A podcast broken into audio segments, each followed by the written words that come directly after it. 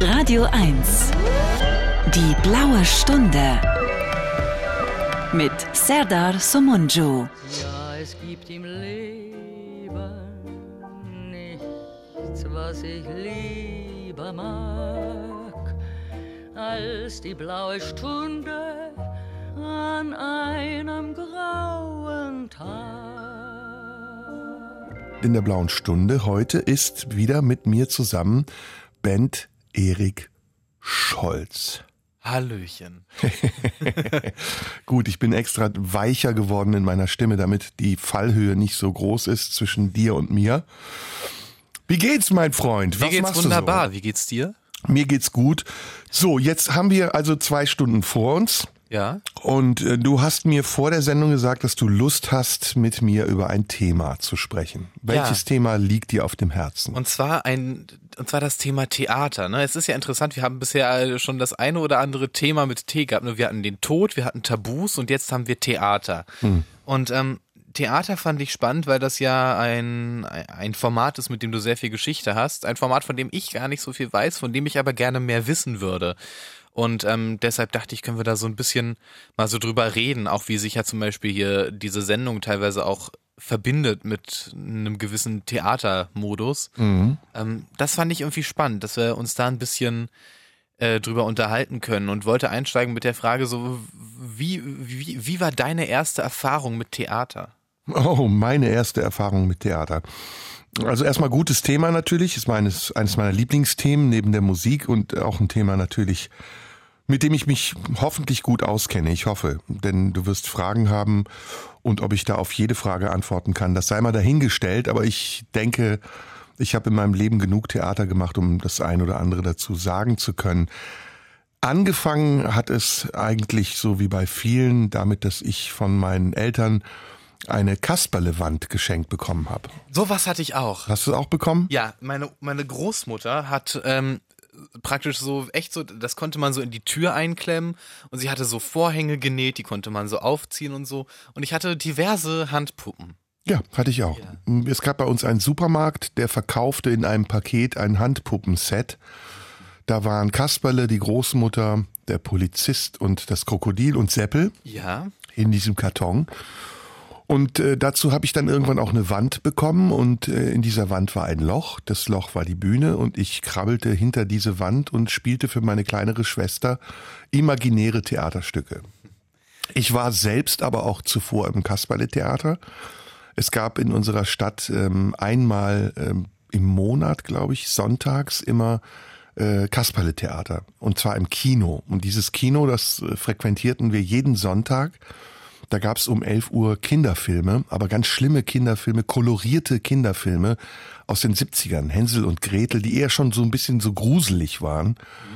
Und, Also äh, nicht diese, diese, diese DDR-Märchenfilme. Nein, das waren das. Ich weiß nicht, ob sie aus der DDR kamen, aber das waren ja ganz billig produzierte Kinderfilme mit äh, puppenähnlichen Figuren, die aber glaube ich gespielt waren von wirklichen Menschen.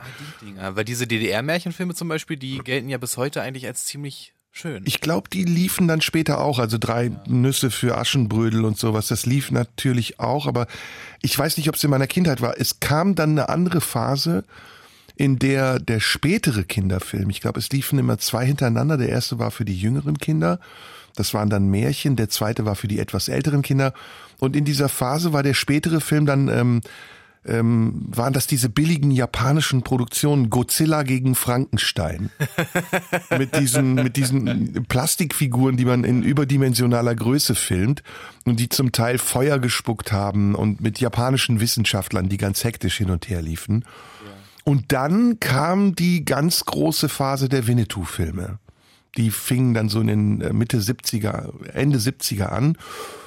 Ja, und daraus entstand so ein bisschen auch die Leidenschaft für Theater, eben inspiriert durch diese Kasperle-Vorstellungen, die einmal im Monat da waren. Die Hütte war brechend voll, ganz viele Kinder. Kasperle kam auf die Bühne und fragte, seid ihr alle da? Ja! Sind auch die, die nicht da sind? Ja! Und dann ging die Post ab. so war das, so fing das an. Ja. Wa- Was hatte ich, also was konkret, welche, also wenn ich so im Theater bin, dann ist mein primärer Gedanke, während ich da so sitze, boah, ist das toll, dass die das da gerade für mich machen. Mhm. Das ist auch toll. Das ja. ist auch toll. Wie geil ist das, dass Leute sich da die Zeit nehmen, sowas einzustudieren, um das dann nicht irgendwie aufzunehmen und dann so praktisch so on demand ähm, bei Bedarf eben so zu verfüttern, sondern dass, dass man sich da trifft, um anderen Leuten dabei zuzuschauen, wie sie für einen was aufführen. Das fand ich immer irgendwie einen total tollen Gedanken. Ja, das ist ja das Magische am Theater, dass man diese, diese unsichtbare Interaktion hat, diese Übertragung zwischen Zuschauer und Schauspieler. Das ist das Wunderbare. Viel zu selten mittlerweile auch und ähm, auch nicht immer qualitativ gut. Meine erste Begegnung mit dem realen Theater war in meiner Heimatstadt, ähm, wo es ein kleines städtisches Theater gab und gibt. Und ähm, ein bisschen angeregt durch äh, unsere Lehrer in der Schule. Ich war auf einem sehr künstlerischen Gymnasium, wo die Kunst, das Theater, die Musik eine große Rolle spielte, besuchten wir dann die Vorstellung, ich weiß gar nicht welche, die erste Vorstellung war, die ich gesehen habe. Ich glaube, es war Bericht für eine Akademie, also den Monolog vom Affen Rotpeter von Franz Kafka geschrieben. Das mein, war deine erste Theatererfahrung. Ich glaube, das war meine reale erste Theatererfahrung. Oh, wie geil. Ja, ja. Das ist ein Einstieg, ne? Das ist schon ein heftiger Einstieg auf jeden Fall. Faszinierender Einstieg auch. Bei mir war es, glaube ich, tatsächlich äh, eine eine etwas modernere Inszenierung vom Räuber Hotzenplotz, den mhm. du ja auch mal gespielt hast. Allerdings hatten die in dieser Fassung alle so, so, so Ganzkörper-Neoprenanzüge an und es war schon sehr merkwürdig, aber interessant. Mhm. Ich bin mir nicht ganz sicher. Also ich, ich, mir fällt jetzt höchstens noch ein, dass wir vorher im Zirkus waren Zirkus ist ja ein bisschen verwandt mit Theater und die Clowns im Zirkus mich auch sehr fasziniert haben. Aber das richtige Theater, also diese Bühne und der dunkle Zuschauerraum, der Text und die Spannung, das habe ich, glaube ich, zum ersten Mal im Bericht für eine Akademie erlebt. Und das war, ja, das war eine Erweckung. Also es war so, dass ich als, boah, wie alt war ich da? Zehn, zehn, neun, so in der Kante, dass ich dachte, das ist, ähm, das ist das, was ich will. Ich will hier sein, in diesem Raum. Egal, was ich tue, ob ich es nur sehe oder ob ich selber spiele. Ähm, das war für mich klar, ich muss hier in diesen Raum. Ich muss hier wiederkommen in diesen Raum. Und dann ging's los und das ging sehr schnell. Wir hatten dann eine Schülertheatergruppe mm, und da war das erste Stück, das ich gespielt habe, Leonce und Lena von Georg Büchner. Da habe ich König äh, Peter vom Reiche Popo gespielt.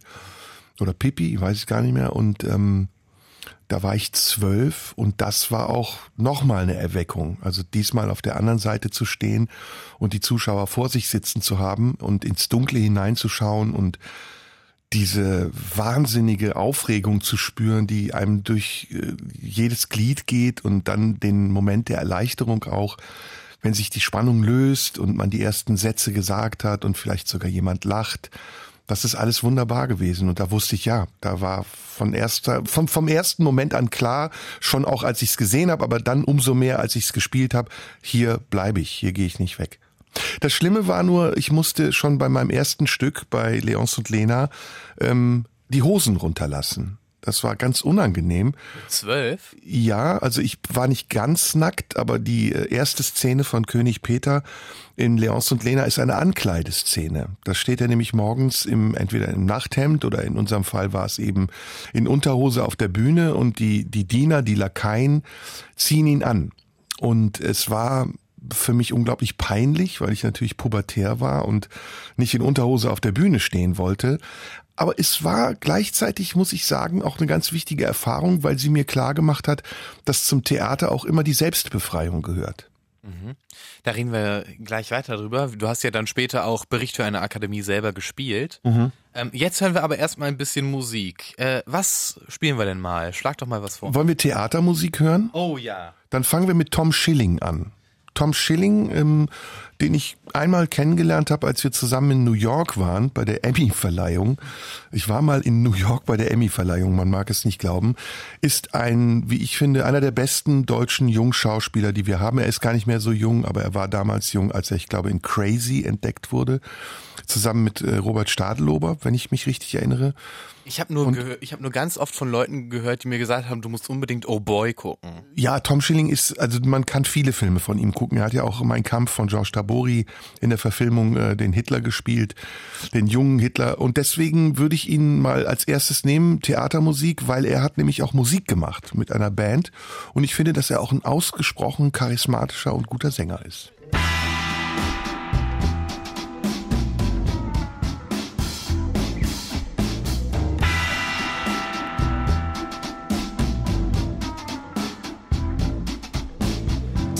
endlich aus und dann mach, dass du gehst. Nimm dir den Koffer, pack alles ein und mach, dass du gehst. Deine Sätze sind hohl, deine Versprechen sind leer. Und schön finde ich dich schon seit Jahren nicht mehr blaue Stunde heute und man merkt es, äh, Band nimmt immer mehr die Regie in die Hand und äh, führt heute ein Gespräch, führt regelrecht ein Gespräch mit mir über Theater. Aber natürlich unterhalten wir uns auch und gestatte mir, wenn ich Fragen habe, dann, dann stelle ich sie dir auch. Wie war denn deine erste Theatererfahrung? Also ich hatte auch diese, ich hatte auch eine starke Faszination für Puppentheater und auch für Zirkus tatsächlich. Fand auch Clownnummern total ähm, faszinierend und hier in Berlin gab's ja immer jedes Jahr diesen, äh, diesen Weihnachtszirkus von Ron Kalli im Tempodrom. Den gibt's auch immer noch. Da war ich regelmäßig. Was ich da auch toll fand, war, dass da nicht dieses, dieses ganze Tiergedöns, das brauchte ich nicht. Ich fand das toll, irgendwie so artistische Nummern zu haben und ähm, Clowns, die irgendwas Tolles machen konnten und mit ihrem Körper ganz viel auch gemacht haben. Und äh, dann eben diese, ja, ich, ich war viel in diesem, im, im sogenannten Jungen Staatstheater Berlin, dem Theater an der Parkaue. Ähm, hab dann da auch selber teilweise so ein bisschen in so Theaterclubs irgendwie rumgewurstet. Das ist sehr lange her, über zehn Jahre. Und ähm, fand das immer schon irgendwie spannend. Auch in dieser direkten Konfrontation. Das Theater an der Parkauer war halt auch, obwohl es halt eher so im Kindertheaterbereich sich viel bewegte, immer auch noch ein bisschen freier und ein bisschen moderner und ein bisschen abstrakter in der Ausarbeitung. Also das war jetzt nicht so klassisches Kindertheater mit tollen Kostümen und so weiter, sondern es war dann schon mal abgespaceder. Und das fand ich schon spannend und mhm. interessant mhm. und auch einfach zu sehen, wie das so alles äh, funktionierte und diese, wow, da gibt's eine Bühne, die kann sich drehen und so. Das fand ich total interessant und total spannend. Mhm. Mhm. Ja, das ist auch spannend und äh, interessant und es ist auch eine große Leidenschaft, die man dafür entwickeln kann, die man aber auch braucht. Es sind auch viele Widerstände, die man überwinden muss und es sind Widrigkeiten und ähm, am Ende ist die Entscheidung für das Theater eine Lebensentscheidung bei mir jedenfalls gewesen.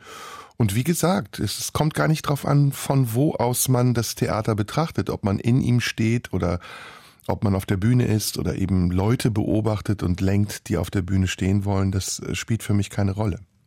Ja, ähm, aber was mir halt, was mich halt auch immer irgendwie fasziniert hat, was mir gerade noch eingefallen ist, wo ich gerade drüber nachgedacht habe, ist, dass ich immer irgendwie dachte so, die haben ja gar keine Angst, irgendwie was zu machen, was doof aussieht.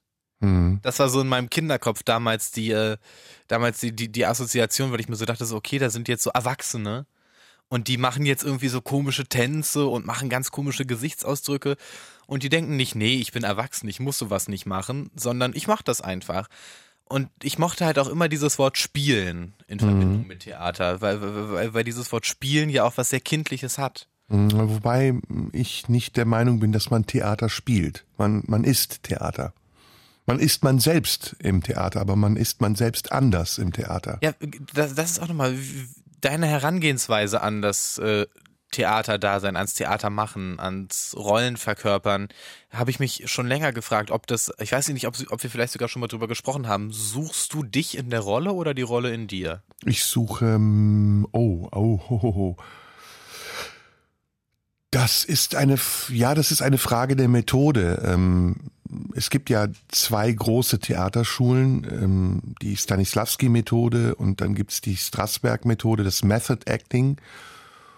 Und wenn ich das jetzt richtig wiedergebe, ist die Stanislavski-Methode diejenige, in der ein Schauspieler etwas nachspielt. Also indem er eine Figur, wie er sie sich vorstellt, zu Leben bringt und dann in diese Figur hineinschlüpft und dann aus dieser Figur heraus agiert wie er sich vorstellt, wie die Figur agieren würde. Bei Strassberg ist das anders. Da geht der Schauspieler in sich selbst und sucht die Anteile, die übereinstimmen mit der Rolle, um sie so zu vergrößern, dass am Ende die Rolle ein Teil von ihm ist oder er ein Teil von der Rolle. Also die Antwort ist beides. Ich suche in mir die Rolle, aber ich suche auch mich in der Rolle. Und das ist je nachdem, welche Rolle man spielt, manchmal sehr schwer, weil das ist einfach eine, eine Erforschung der eigenen Seele. Es ist wie eine Psychoanalyse, die man macht. Und es ist manchmal erstaunlich einfach, weil man feststellt, dass bestimmte Dinge, die vielleicht ähm, tabuisiert waren, äh, für einen selbst gar nicht so eine Bedeutung haben. Also ich gebe jetzt mal ein Beispiel. Jeder von uns würde sagen, einen Mörder zu spielen ist verwerflich, ist äh, moralisch nicht in Ordnung, aber es macht auch Spaß. Man, man kann sehr gerne auch mal ein Bösewicht sein. Und das ist das, was ich am Theater besonders faszinierend finde. Es ist eine Scheinrealität, in der Dinge, andere Gesetze gelten und Dinge passieren dürfen, ohne dass man dafür verurteilt wird. Und der einzige Maßstab, der darüber entscheidet, ob das nun seine Berechtigung hat oder nicht, ist für mich, ob es in der Vorgabe einen Sinn macht. Also ob ich in der Vorgabe, die ich inszenieren soll, wenn ich Regie mache oder die ich spielen soll, wenn ich Schauspieler bin, ob ich da irgendetwas finde, was das rechtfertigt, das zu tun, was ich tue. Wenn ich es nur tue, um es zu tun, dann erziele ich damit vielleicht einen Effekt. Aber es wird auch ganz schnell zur Effekthascherei. Theater ist ja, so wie du das jetzt beschreibst, in gewisser Form auch ein sich nackt machen. Teilweise ganz wortwörtlich, aber eben auch innerlich so. Und du hast ja auch schon beschrieben, dass du so, als du das erste Mal gespielt hast, da auch schon so deine, auch schon deine Hemmschwelle bemerkt hast. Mhm. Wie ist das im weiteren Verlauf deiner, deines Theaterdaseins und deines Lebens als Schauspieler? Wie hat sich das mit diesen, also hast du die Hemmschwelle irgendwann brachial einreißen müssen oder hat sie sich so nach und nach abgebaut? Mm, das ist nicht immer so, wie man sich das als Außenstehender vorstellt. Dieses Nacktsein, wie du es beschreibst, ist eigentlich ähm, eher ein Akt der Befreiung. Und es ist ein sogar starkes Gefühl, das man hat, wenn, wenn man nackt gewähnt wird. Ähm, man ist auch nicht nur körperlich nackt, man ist auch seelisch nackt. Aber eigentlich ähm, ist man nicht wirklich nackt, weil der Prozess davor, dieses Erforschen des eigenen Ichs, viel intimer ist und ähm, erstmal so weit kommen muss, dass man damit abgeschlossen ist und dann ohne eine Rüstung zu brauchen, ohne eine Staffage zu benötigen, ohne ein Kostüm zu haben, vor anderen stehen kann und nicht das Gefühl hat, entblößt zu sein oder ähm, zu transparent zu werden oder zu persönlich zu sein, was auch eine Gefahr ist. Ähm, deswegen. Ja, aber trotzdem ist es doch kon ein bisschen konterintuitiv, zumindest für mich, zu sagen so, okay, ich gehe jetzt auf eine Bühne und da sitzen Leute, die ich zum großen Teil gar nicht kenne und ich ziehe mich aus. Das ist nicht der eigentliche Akt. Also der, das ist mir erstaunlich leicht gefallen. Ich habe diverse Stücke gespielt, in denen ich nackt sein musste und meine Vorstellung davon, vor anderen nackt zu sein, war viel schlimmer als der Moment, in dem ich es war.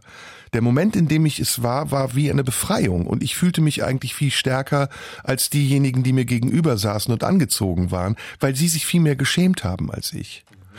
Das war sehr schön. Deswegen sage ich ja und gehe so ein bisschen auf das Gefühl davor zurück. Wenn du das nicht hattest, wenn jemand dich zwingt, ähm, sei es aus einer blöden inszenatorischen Idee heraus oder weil er eben wie beschrieben einen Effekt damit erzielen will, dann ist es eine Form von Misshandlung. Dann, dann musst du dich selbst misshandeln oder misshandeln lassen, um etwas zu tun, was ein anderer will. Und wenn er das nicht begründet, wenn der Regisseur sagt oder die Regisseurin, ich will das einfach so, dann stößt du plötzlich an die unangenehmen Grenzen des Schauspiels, weil du merkst, dass du auch eine Verpflichtung hast, fremde Gedanken zu erfüllen und dass es nicht immer eine kooperative Zusammenarbeit ist, sondern dass es manchmal auch eine sehr egoistische Sache sein kann.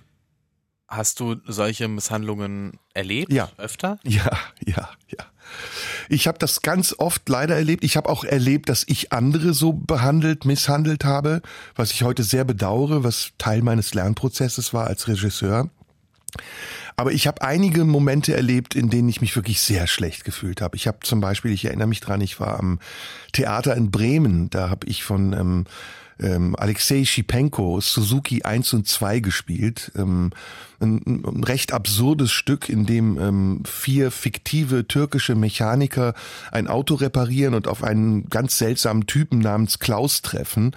Ähm, und in, in den Proben zu diesem Stück mussten wir in eine, in ein Autowrack hineinkrabbeln. Also wir mussten immer rein, raus, rein, raus, wie so ein Ballett eigentlich. Das war so ein bisschen äh, damals die Zeit, als ähm, als ähm, Ostermeier am Deutschen Theater dieses sehr körperliche Theater inszeniert hat. Ich weiß nicht, ob du dich damit mal beschäftigt hast. Es gab so eine Phase, da wurde alles körperlich gespielt, hoch, runter, an die Wand, runter die Wand und, und noch eine Rolle und rückwärts und vorwärts. Und wir, wir mussten das wochenlang proben, was erstmal sehr anstrengend war und was auch sehr gefährlich war, weil dieses Auto, dieses Autowrack sehr scharfe Kanten hatte. Und ähm, wir waren dessen einfach leid. Also wir, wir wussten nicht warum, was soll das? Und die Regisseurin, die das damals inszeniert hat, hat das aus unserer Sicht auch nicht wirklich ausreichend erklärt. Nur eben damit, dass sie sagte, sie will diesen Effekt haben. Und wenn du dich dann nicht weigern willst, machst du das. Und dann kam es zu einer anderen Szene am Ende dieser Szene, in der ich mich von diesem Klaus mit einem Wasserschlauch in einem Blaumann abspritzen lassen musste. Also ich war fertig mit der Arbeit als Mechaniker und stand dann im Blaumann auf so einem Gitter. Im Theater wird ja Wasser dann durch Gitter abgeleitet und er spritzte mich dann mit diesem Wasser voll und ich seifte mich ein und es war erstmal wahnsinnig kalt, weil dieses Wasser schlagartig, es war lauwarm im Moment, als es aus diesem Schlauch kam, aber es wurde dann sehr schnell kalt und dann musste ich noch ja fast anderthalb Stunden in diesem Blaumann weiterspielen. Das war ganz, ganz, ganz unangenehm. Ich habe es gehasst und ich war wirklich froh, als es vorbei war. Und das ist so eine Erfahrung, die macht man schon mal im Theater oder manche machen sie leider zu oft, dass ähm, ja, dass die Ideen des Regisseurs nicht mit dem übereinstimmen, was man selbst für machbar, für richtig oder vielleicht manchmal auch nur für angenehm hält. Klingt sehr interessant. Reden wir gleich weiter drüber. Jetzt mhm. hören wir erstmal wieder Musik. Jetzt schlag ich was vor. Bitte. Er passt ein bisschen zu dem, worauf ich gleich eingehen möchte. Tristan Brusch, Mirage. Mhm. Doppelte Böden beben, während wir beide darüber schweben. Das Publikum wartet, es will was erleben. Sie haben alle schon gesehen. Unsere Liebe rührt niemand zu Tränen, entlockt ihnen höchstens noch ein Gähnen, das bestätigt, dass hier was fehlt und als sie grad gehen wollen, beginne ich die Jungfrau zu zersägen. Was du gesehen hast, war nicht da. Was du gefühlt hast, war nicht da. Was du geliebt hast, gar nicht wahr. Mira, was du gesehen hast, war nicht da. Was du gefühlt hast, war nicht da. Was du geliebt hast, gar nicht wahr.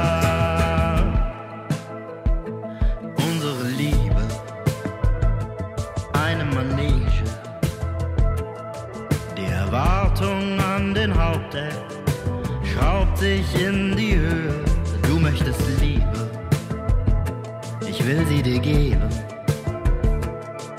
Doch wegen des Publikums schlägt mein Herz hinter dem Käfig. Mira, was du gesehen hast, war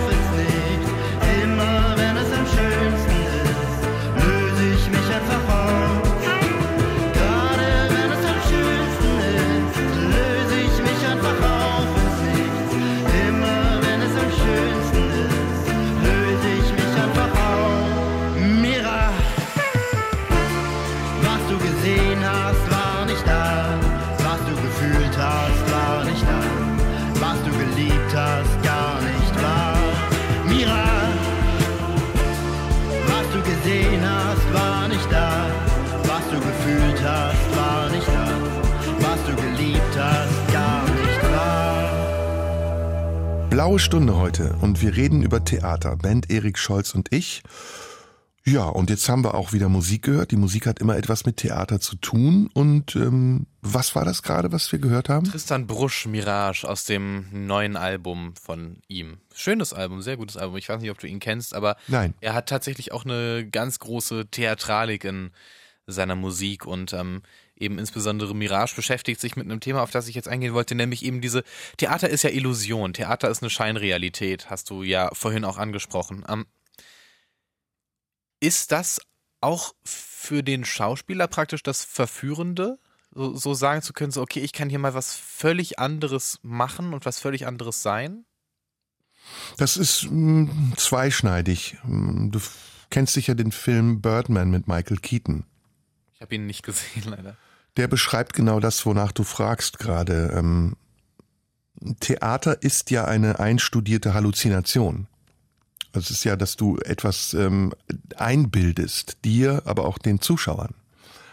Und diese Einbildung, diese Halluzination, dieser Wahn, ähm, der sich möglichst nicht verselbstständigen sollte, sondern der in einem Rahmen bleibt, der ist erforderlich, damit du eine Geschichte erzählen kannst, die deine Imagination braucht und deine Fantasie.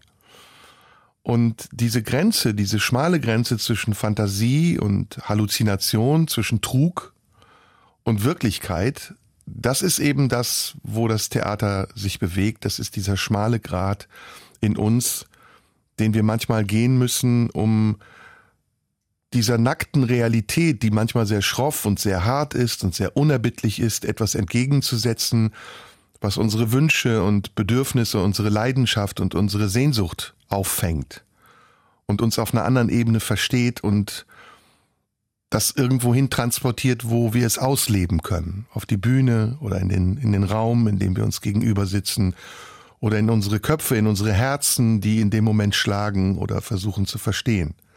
Sind Schauspieler Lügner?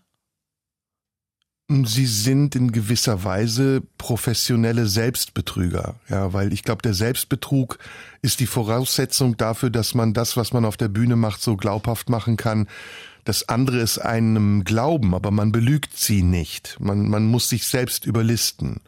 Um Also wenn, wenn du jetzt zum Beispiel ähm, Macbeth spielst und dann auf der Bühne stehst, bist du dann, denkst du dann wirklich, ich bin Macbeth? Ja, ja. Das, Okay. also ich würde das voraussetzen. Ich würde voraussetzen, dass ich in dem Moment, also ich trainiere mir an, in dem Moment zu glauben, dass ich es bin. Ja. Wie trainiert man sich das an? Das ist der, das ist der langwierige und schwierige Prozess einer Probenarbeit, in der man erforscht, was man an dieser Rolle ist und was die Rolle an einem ist. Und das ähm, vermischt sich und vermengt sich irgendwann. Und dann im besten Fall, wenn man das professionell genug macht, kann man das wie ein Kostüm anlegen und für wenige Stunden hineinschlüpfen und im schlechtesten Fall bleibt das. Manche Schauspieler können ja ihre Rollen auch nicht mehr ablegen und sind dann in der Kantine die größten Schauspieler. Und es gibt gar keinen Unterschied mehr zwischen dem, was sie privat tun und dem, was sie auf der Bühne erzählen. Ich habe das immer abgewehrt. Ich fand das immer unangenehm. Ich finde es sehr wichtig, dass der Schauspieler auch ähm, Handwerker bleibt und dass er die Technik, die er gelernt hat, um diese Rolle zu spielen, zu sein, dass er diese Technik auch einsetzt, dann, wenn sie gebraucht ist und nicht dann, wenn er sie benötigt, um zu gelten oder um sich selbst zu vergrößern im Privatleben. Wie funktioniert das? Man geht dann auf die Bühne. Wie wird da ein Schalter umgelegt? Ist das etwas, was automatisch passiert? Wie ist der Weg von hinter der Bühne man selbst sein in auf der Bühne die Rolle sein? Das ist eine gute Frage, die Weil das hat mich auch interessiert, als ich dich im Tempodrom zum Beispiel gesehen habe. Und ich habe gemerkt, also okay, sobald er auf die Bühne geht, passiert was anderes, als wenn ich im Backstage mit ihm rede. Ja, ja. Also ich, ich weiß nicht, wie du es wahrnimmst, aber in meiner Selbstwahrnehmung gibt es einen großen Unterschied zwischen mir hinter der Bühne und mir auf der Bühne. Was passiert das? Ist das was, was du bewusst einsetzt, dass du sagst, so, okay, jetzt mache ich was anderes oder passiert das? Nein, es ist ein Vertrag, den ich mit mir geschlossen habe. Es ist ein Vertrag, dessen Bedingungen ich in der Probe aushandle. Und ähm, ich verhandle in der Probe nicht nur die Bedingungen, sondern auch die Grenzen dieses Vertrags aus und die Durchführung der Leistung, die in diesem Vertrag beinhaltet ist. Das klingt total geil, aber ich habe keine Ahnung, was das Es bedeutet. klingt sehr förmlich, ja, es klingt sehr abstrakt, aber es ist letztendlich eine gute Metapher. Ähm, weil du verhandelst, ja. Eine Probe ist eine Verhandlung und Probenarbeit ist immer Verhandlung. Das ist, der Schauspieler verhandelt mit dem Regisseur, der Regisseur verhandelt mit sich selbst. Der Regisseur verhandelt mit dem Autor, der Regisseur verhandelt mit den Zuschauern, mit der Rezeption, mit der Presse, die es wahrnimmt. Der Schauspieler verhandelt mit auch ganz vielen Faktoren. Und diese, das Ergebnis dieser zahlreichen Verhandlungen, die man führen muss, um am Ende einen Konsens zu haben, der kein Kompromiss sein darf, sondern der muss ein sehr konsequentes Ergebnis haben. Und dieser Konsens muss erarbeitet, im Zweifelsfall sogar erstritten und im besten Fall, im schlimmsten Fall, auch im besten Fall erkämpft werden. Denn je mehr Leistung du aufwendest, um diesen Konsens zu erreichen und ihn auf die Bühne zu tragen, desto konsistenter wird das Ergebnis, desto sichtbarer und mehr Kontur hat dieses Ergebnis auch. Deswegen, man darf das nicht scheuen. Man darf nicht sagen, Theater muss frei von Konflikten sein. Theater darf keine Widersprüchlichkeiten aufdecken, während der Arbeit, aber auch während man sie auf der Bühne zeigt. Und all diese Verhandlungen, die führen zu einem Ergebnis. Und wenn das Ergebnis feststeht, und selbst wenn in diesem Ergebnis stehen sollte, dass es nicht festzustehen hat, dann ist es doch ein Ergebnis und das ist dann der Vertrag. Und wenn man diesen Vertrag eingegangen ist, dann beginnt die Vertragszeit in dem Moment, in dem der Vorhang sich öffnet, die Scheinwerfer angehen und die Zuschauer mit Spannung auf das erste Wort warten. Ich habe mal irgendwie gehört, dass es helfen soll dabei, sich zum Beispiel in so eine Rolle hineinzubringen, wenn man etwas über diese Figur, die man darstellt, weiß, was für das eigentliche Stück überhaupt keine Rolle spielt, was das Publikum auch nie erfahren wird, aber dass man etwas hat, was man darüber weiß. Ja, ja. Auch das ist wieder, das sind viele Fragen, die du stellst, finde ich erstmal sehr gut und sind äh, vielschichtige Fragen, auf die man vielschichtige Antworten geben muss.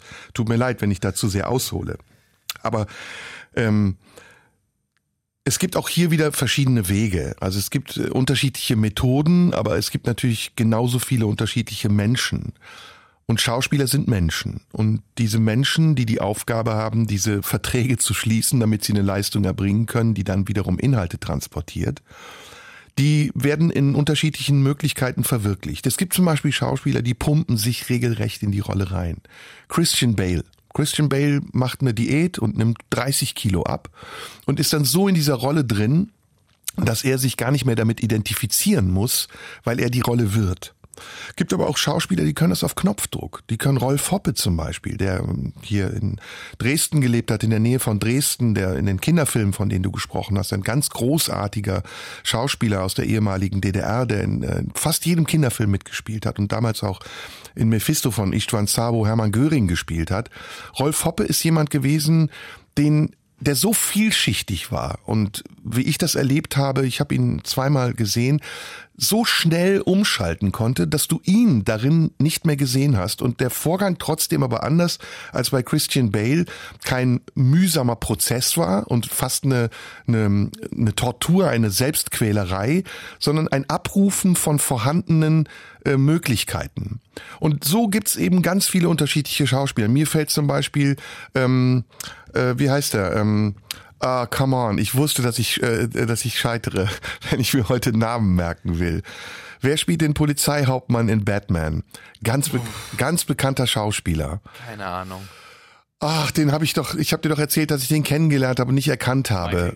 Nein, ähm, der hat auch den Dings gespielt. Boah, jetzt weiß ich schon immer, wen er gespielt hat. Dick Cheney hat er gespielt. Keine Ahnung. Ähm, ich komme drauf, ich muss einfach weiterreden. Es gibt einfach wahnsinnig viele unterschiedliche Methoden und die Frage, die du gestellt hast, ähm, war, sag sie nochmal konkreter, damit ich auch nochmal konkreter darauf antworten kann. Ich habe sie vergessen. Wollen wir Musik hören? Okay, wir hören Musik. Und wir googeln den Namen des Schauspielers, den schulden wir den Zuhörern. Äh, du bist dran. Was hören wir? Ich will, ähm, ich vermisse Klaas. Ich, Klaas Häufer Umlauf, mein Freund, mein, ist jetzt nicht mein, mein bester Freund, aber ich mag ihn sehr. Und was ich an Klaas noch mehr mag als diese ganze Fernseherscheinung und das, den Glanz und den Glamour, den er mittlerweile verkörpert und sehr gut verkörpert, ist, er selbst. Und man hört ihn selbst am besten in der Musik, die er macht. Er hat eine Band, die heißt Gloria und ich ähm, habe mich damals, als das erste Album von Gloria rauskam, ähm, da hat Klaas ein paar Tage war bei mir zu Gast in Köln und da haben wir Warten gehört und zwar in einer Rohfassung, als das Album noch gar nicht auf dem Markt war. Und das ist eine sehr schöne Nummer und die höre ich heute auch noch gerne und deswegen würde ich gerne von Klaas Häufer Umlauf Warten hören und in dieser und an dieser Stelle ihn ganz herzlich grüßen. Dann machen wir das. Wenn es dir schon schlecht geht, du nur noch verlierst und keinen Ausweg mehr siehst. Wenn du längst schon denkst, du schaffst das nicht allein, weil du gar nichts mehr fühlst, dann komm ich, nimm dir die Luft, nimm dir das Glück zum Atmen, lass dich im Stich, lass dich im Stich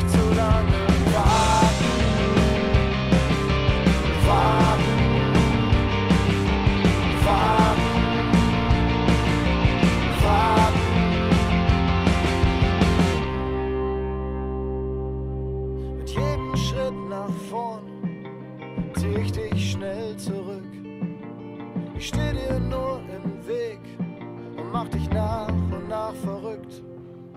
Gefährlich und ehrlich, eine Welt, die es nicht gibt.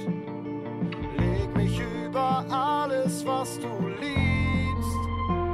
Und ich nehm dir die Luft, nehm dir das Glück zum Atmen. Lass dich im Stich, lass dich im Stich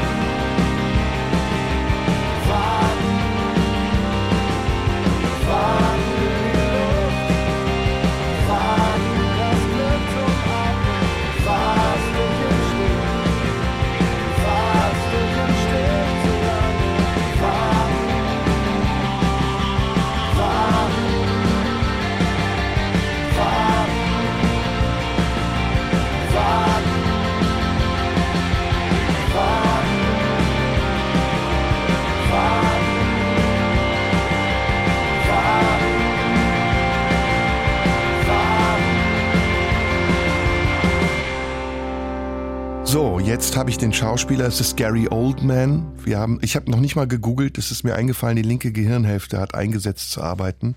Christian Verzögert, Bale, aber- Christian Bale hat Dick Cheney gespielt Ja. übrigens.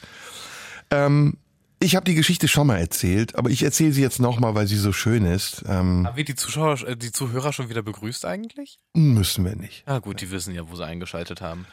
Ähm, ich war auf einer Filmpremiere damals. Ähm, ein Kollege von mir, Peter Kotthaus, hatte in einem Film mitgespielt, einem Bankräuberfilm, eine internationale Produktion. Und äh, dieser Film hatte Premiere in meiner Heimatstadt im Kino. Und äh, auf der Aftershow-Party saß ich neben einem Mann, ein unscheinbarer Mann, klein, äh, der nur Englisch konnte und wir haben uns den ganzen Abend unterhalten. Und es war ein wunderbares Gespräch über Theater und irgendwann kam ich auf die Idee, ihn zu fragen, was er denn mache auf dieser Party. Und er sagte, ja, ich bin, bin Schauspieler. Er hat aber nicht gesagt, dass er die Hauptrolle spielt. Und dann habe ich gesagt, ach echt? Und, und wo? Und dann sagt er, ja, in London. Und dann habe ich gedacht, der spielt in irgendeiner freien Theatergruppe in London oder sonst was. Und äh, Jahre später war ich dann im besagten Batman-Film und äh, sehe den und denke, das ist doch der Typ, der neben mir saß. Und es war Gary Oldman. Und Gary Oldman ist für mich einer dieser Schauspieler, das ist ein Chamäleon. Also den erkennst du nicht wieder. Wenn du ihn privat siehst, du würdest ihn auf der Straße nicht erkennen. Und das ist etwas, was ich sehr bewundere. Das ist etwas, was ich auch immer wollte. Deswegen, du hast es eben gesagt, ich erinnere mich, erinnere mich auch an deine Frage jetzt wieder, wie das ist äh, vor und nachher und was passiert eigentlich, wenn du auf die Bühne gehst. Ich verliere da eigentlich mein echtes Ich und werde zu einem anderen Ich. Tust ich du das bewusst oder geht es dir, geht es dir verloren? ich tue es bewusst und gerne. Ich möchte das. Ich freue mich darauf. Ich freue mich wahnsinnig. Ich bin ganz ungeduldig, wenn ich auf die Bühne will. Ich, ich gucke auf die Uhr. Es, die Zeit vergeht wie Ewigkeiten. Und es ist zwei Minuten vor acht und ich denke, meine Güte, mach schneller. Ich fange immer pünktlich an. Um acht Uhr geht's, Punkt acht Uhr geht's los. Ich will auf die Bühne, weil das die Bühne für mich immer noch der Ort ist, nach dem ich mich sehne. Das ist von der Kindheit bis heute so geblieben. Und es wird sich auch nie ändern, auch wenn ich jetzt am Ende des Jahres nicht mehr auf die Bühne gehen werde. Vielleicht werde ich dann von einer anderen Perspektive auf die Bühne schauen, aber die Bühne werde ich nicht verlassen. Warum ist das, warum ist das für dich mit so viel? Ist es die Freude an der Rolle oder ist es ein Entkommen wollen aus dem Selbst? Nein, es ist kein Entkommen wollen, es ist keine Flucht in die Rolle. Es ist, es ist ähm, eine Neugier auf das, was passiert in der Rolle, mit mir und mit der Rolle auch oder mit der Rolle in mir oder mit mir in der Rolle, je nachdem, das ist egal. Und diese Neugier ist auch manchmal gefährlich. Also ich habe auch Stücke erlebt, ähm, wo ich dachte, ich bin am Rande des Wahnsinns. Also wo ich mich, ähm, wo ich mir um mich Sorgen gemacht habe. Zum Beispiel? Stücke, in denen ich Verrückte spielen musste. Edgar Allan Poe zum Beispiel. Ich habe ähm, Edgar Allan Poe Stücke, Novellen, Erzählungen gespielt und habe mich zu der Zeit sehr viel auch mit mit psychischen Erkrankungen auseinandergesetzt. Ähm, letztendlich ist das auch etwas, was ich am Theater sehr liebe. Man kommt immer mit heiler Haut davon. Also am Ende ist das Vertrauen, das man braucht, um in die Rolle hineinzugehen und in sich stellvertretend auch, um in die Rolle hineinzugehen, einzudringen, etwas, was immer stärker wird, je häufiger dieser Prozess gut zu Ende geht. Vielleicht gehen wir noch mal ganz kurz durch, weil wir darauf bisher noch gar nicht so eingegangen sind, was du eigentlich alles gespielt Mhm. hast. Ne? Also ich weiß, dass du äh, Bericht für eine Akademie Ja, gespielt hast, ja. als, als ein Personenstück, was es ja auch ist. Es ist ja, Ja. ein Monolog. Du hast, glaube ich, einiges von Shakespeare auch gespielt. Viel, viel. Ja. Du hast mal in einer Oper eine Sprechrolle gespielt. Ja, ja, ich, das ist, also, es klingt jetzt sehr angeberisch. Ich kann das alles gar nicht mehr erzählen. Also ich habe Kafka gespielt, Bericht für eine Akademie. Du hast recht. Ich habe von Shakespeare fast die großen Dramen fast alle gespielt und inszeniert. Kaufmann von Venedig habe ich Shylock gespielt. Ich habe den Benedikt in Philam um nichts gespielt, mehrmals in drei unterschiedlichen Inszenierungen. Ich habe Leons und Lena äh, König Peter gespielt. Ich habe Valerio auch gespielt in König ähm, in Leons und Lena. Ähm, etliches. Ähm, Fool for Love, Liebestoll auf Deutsch von Sam Shepard, ein sehr schönes Stück. Äh, Erzählung von Woody Allen. Ähm, boah, Wahnsinn. Ich, ich war am- in Theater, äh, ich war in Bremen, da habe ich Schipenko gespielt, Suzuki 1 und 2. Ich habe gespielt Groß und Klein äh, in Bochum am Schauspielhaus. Ich war in Oberhausen, ähm, ich habe gespielt. Ich, es, ist, äh, es waren über 100, 130, 140 Stücke, die ich gespielt habe. Ich kann sie nicht mehr zählen. Das waren ja dann pro Jahr. Wann hast du angefangen? So mit 20? Na, professionell zu arbeiten als Schauspieler habe ich sehr früh angefangen mit, äh, ich war damals Jungstudent für Musik äh, mit zwölf und habe dann bis 14 zwei Jahre das gemacht. Dann ging ich noch mal zwei Jahre auf die Schule, aufs Gymnasium und bin dann mit 16 abgegangen, weil ich ein Stipendium hatte, um zu studieren. Und dann äh, war ich in Maastricht auf dem Konservatorium, wo ich zunächst Schlagzeug, also Musik studiert habe und dann aber parallel angefangen habe, ein Jahr später auch eine Schauspielausbildung zu machen und Regie. Und das Ganze war dann abgeschlossen 1900, äh, wann habe ich mein Examen gemacht? Äh, 96? Nee, 1992, entschuldige. 1992 war ich fertig, 24 war Ja, ich. 24. Und hatte all die Studien fertig. Ich habe dann noch eine paritätische Prüfung gemacht in Frankfurt. Ähm, und dann war ich durch. Das war meine Ausbildung. Und ich habe aber parallel da schon viel gespielt. Ich habe das erste Mal eine Tour gemacht 1985 mit Bericht für eine Akademie. Das habe ich dann infolgedessen acht Jahre lang gespielt, etliche Jahre, also wirklich, weiß nicht wie viel Vorstellungen pro Jahr, 50, 60, 70.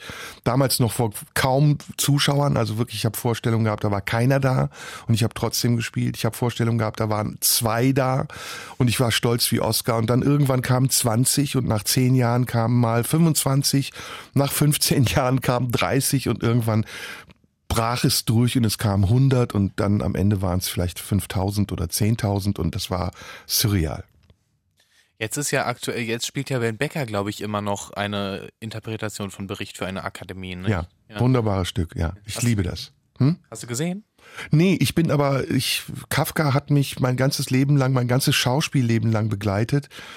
Und ich, ich liebe ja sowieso, also es ist anders. Ich hasse eigentlich alle Stücke, die ich spiele zunächst und lerne durch die Arbeit mit den Stücken sie zu lieben. Und das ist für mich eine ganz wichtige Voraussetzung.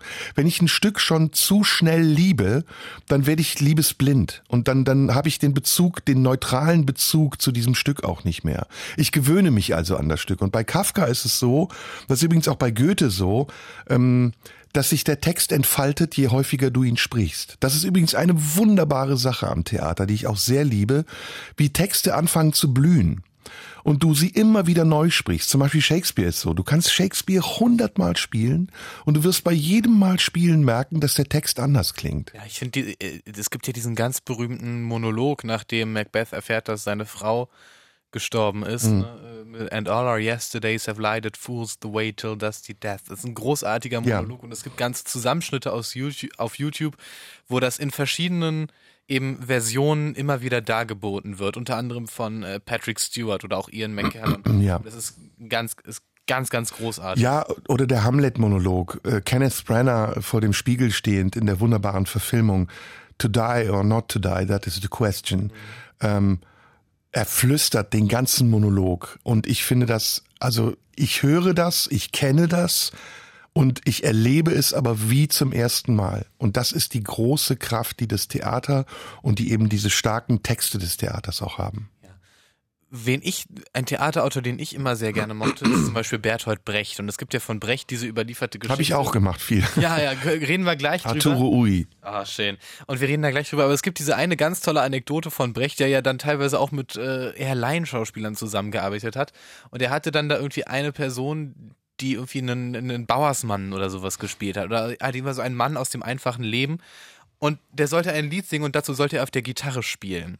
Und dieser Mann konnte aber nur einen Akkord auf der Gitarre spielen und hat dann gesagt, ist doch okay, ich brauche doch nicht mehr. Was soll denn die Figur, die ich spiele, mehr auf der Gitarre spielen können? Das ist doch logisch, dass sie das nicht kann. Und dann hat Brecht gesagt, okay, dann lernen aber die anderen Akkorde auch und lass sie weg. Wichtiges Thema, reden wir gleich drüber.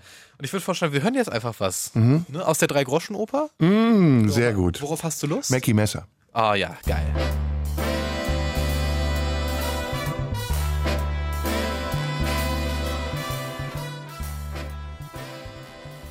Radio 1. Die blaue Stunde. Mit Serdar Somunju.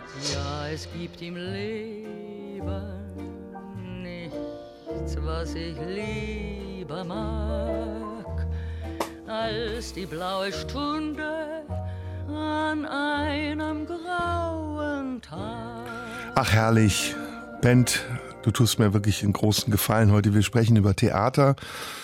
Und das tun wir jetzt auch in der zweiten Stunde. Ich finde das ganz, ganz toll, weil ich ja sowieso fasziniert bin von, von dir und deinem Alter und dem, was du alles weißt, aber noch viel mehr eigentlich von dem, was du alles wissen möchtest. Und ich hoffe, dass ich dir nicht zu viel erzähle, aber es macht mir große Freude Ich heute. möchte, dass du mir viel erzählst. Sehr Dafür gut. sind wir ja da. Ich würde ja die Fragen nicht stellen, wenn ich die Antworten nicht hören wollen würde. Sehr gut. Frag weiter. Wir waren stehen geblieben jetzt zuletzt bei ähm, eben dem, ja, die Beziehung des Schauspielers zum Text. Ne? Das war jetzt so das Letzte, wo wir waren Mhm. äh, vor den Nachrichten. Das ist sowieso, ich würde jetzt auch gerne so generell übergehen von der Beziehung äh, vom Schauspieler zum Text, von der Beziehung vom Theater zum Text. Du hast ja dann auch irgendwann angefangen zu inszenieren. Mhm. Du warst, du hast zuerst gespielt und bist dann irgendwann auch. Nee, recht früh angefangen zu inszenieren. Das erste war die ehrbare Dirne von Jean-Paul Sartre und das war 1983. Wo hast du gelernt, wie man was inszeniert? Oder wie hast du das gelernt? Und wie inszenierst du? Na, ich war zunächst mal Autodidakt und das war einfach nur intuitiv. Wir haben diese Texte gehabt. Ich hatte äh, einen sehr guten Freund, ähm, der sich so wie ich auch für Theater interessiert hat und Arturo Ui, von dem ich eben gesprochen habe, das war unsere Paraderolle. Denn dieser Freund von mir, Martin, der ähm, hatte eine alte Schupo-Mütze in seinem Kinderzimmer. Und wir hatten ein Spiel, ähm, dass wenn er diese Schupo-Mütze aufsetzte, er zu Hitler wurde. Und Martin konnte ganz toll Hitler parodieren. Und äh, damit das Ganze noch ein bisschen spannender wurde, haben wir auf einem alten Kassettengerät Anrufe von Hitler aufgezeichnet. Das heißt, Martin ist zur nächsten Telefonzelle gegangen. Damals gab es noch Telefonzellen, hat angerufen bei sich zu Hause im Kinderzimmer. Und ich habe abgehoben und dann ihn als Hitler interviewt. Und das war immer unglaublich. Wir haben uns, wir haben uns wirklich totgelacht. Sowas hatte ich aber tatsächlich, auch dieses Kassettenaufnehmen erinnere ich auch. Ich hatte, ich hatte und habe nach wie vor einen Freund, der so einen Kassettenspieler hatte, auf dem man auch Kassetten aufnehmen konnte. Und da haben wir dann Radio gespielt. Ja, ja, ja. Das war, das war genau, das war ein Ja. Nebenaspekt, dass wir auch noch Radio gemacht haben. Ja. Und da sind wir ja wieder, du hast das vorhin so ein bisschen abgewehrt, ne? Dieses, diese, dieses Spielerische. Ne, ich habe das nicht abgewehrt. Ich komme da noch hin. Ich lass mich Ja. das noch äh, schnell zu Ende erzählen, wie es dann weiterging. Eines Tages, ähm, als uns das nicht mehr reichte, diese Telefonate zu führen, kam der Vater von Martin und sagte, sag mal, also es ist schön, was ihr macht, aber es gibt ein, es gibt ein Theaterstück, das ihr spielen könntet. Und da könntet ihr Hitler spielen. Und dann habe ich gesagt, das ist ja irre, was ist das für ein Theaterstück? Und es war Arturo Ui von Bertolt Brecht.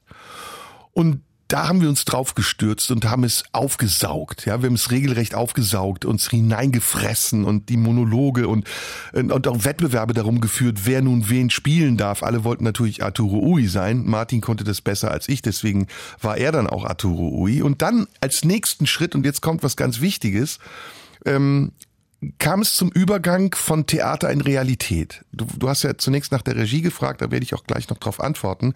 Aber ich will dir erstmal erklären, wie dieser Übergang kam und wie dieser Vertrag, von dem ich eben geschlossen habe, welche, welche Zutaten er noch hat und welche Erfahrungen er brauchte, damit man ihn überhaupt erst ausverhandeln konnte. Wir haben also angefangen, das Stück und die Ebene des, der Bühne zu verlassen und sind einfach in voller Montur, im Kostüm, in Hitler-Uniform mit Hakenkreuzbinde durch die Innenstadt unserer Heimatstadt gezogen. Einfach um diesen Effekt zu erzielen, diesen Schockeffekt. Guck mal, da ist Hitler. Die Lokalzeitung hat sogar drüber berichtet, weil es einfach, also wir hatten das ganz einfach, dieses Kostüm aus Gummistiefeln, die wir in die äh, über die Hose gestopft hatten, eine Jacke, so einer zweireihigen Jacke und eben einer selbstgebastelten ha Hakenkreuzbinde mit der Schupo-Mütze, hat mir das Kostüm gebastelt und der der Deal war einfach, wir laufen durch die Stadt als Hitler und wir reden wie Hitler. Aber was, wa, wa, warum? Ja, weil wir das Theater erleben wollten, wie es sich verselbstständigt. Also wir wollten die Realität und das Theater in uns in Einklang bringen und wir wollten es spüren, wie die Menschen vom Theater auch eingefangen werden und wie das Theater sie irritiert und wie wir Macht haben dadurch, dass wir das Theater beherrschen und es leiten können. Und dieses Experiment hat sich später auch in den Stücken weitergeführt und es hat sich auch in meiner Regie weitergeführt. Also ich habe dann irgendwann, das wollte ich dir unbedingt erzählen, das war so eine, eine ganz wichtige Entwicklung und Phase in meiner Theaterarbeit, ein Stück gespielt von Ken Campbell. Ähm, Bekenntnisse eines heimlichen Nudisten. Ken Campbell ist ein britischer Autor, der Mr. Pilks Irrenhaus geschrieben hat, was eines der erfolgreichsten Stücke der späten 80er Jahre war und an jedem Schauspielhaus rauf und runter gespielt wurde.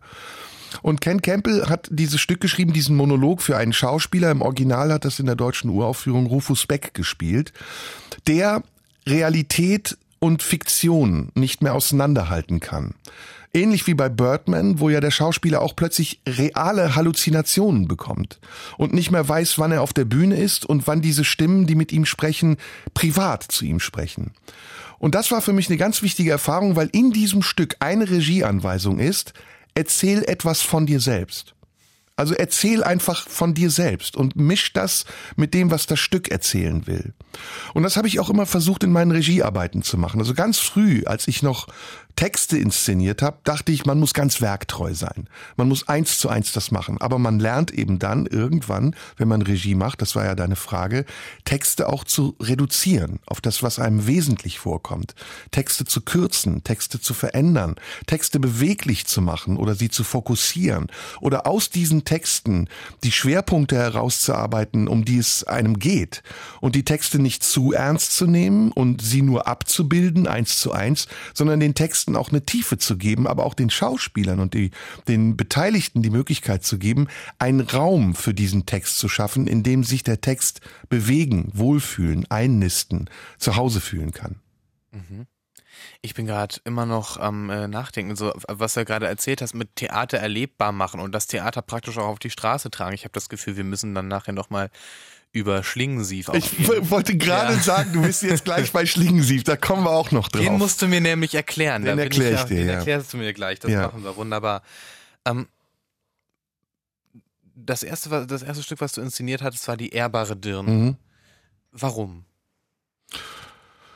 Wir hatten damals angeregt durch die Erfahrung mit Arturo Ui ein Fable plötzlich entwickelt für, für Philosophie. Wir, wir waren so ein bisschen drauf hängen geblieben und Sartre war jemand, der unserem Lebensgefühl entsprach. Also mittlerweile war ich früh pubertierend in einer Clique von Jungs, die sehr gerne Miles Davis hörte und dazu selbst gedrehte Zigaretten rauchte und, und Brötchen mit Kräuterquark in sich reinstopfte.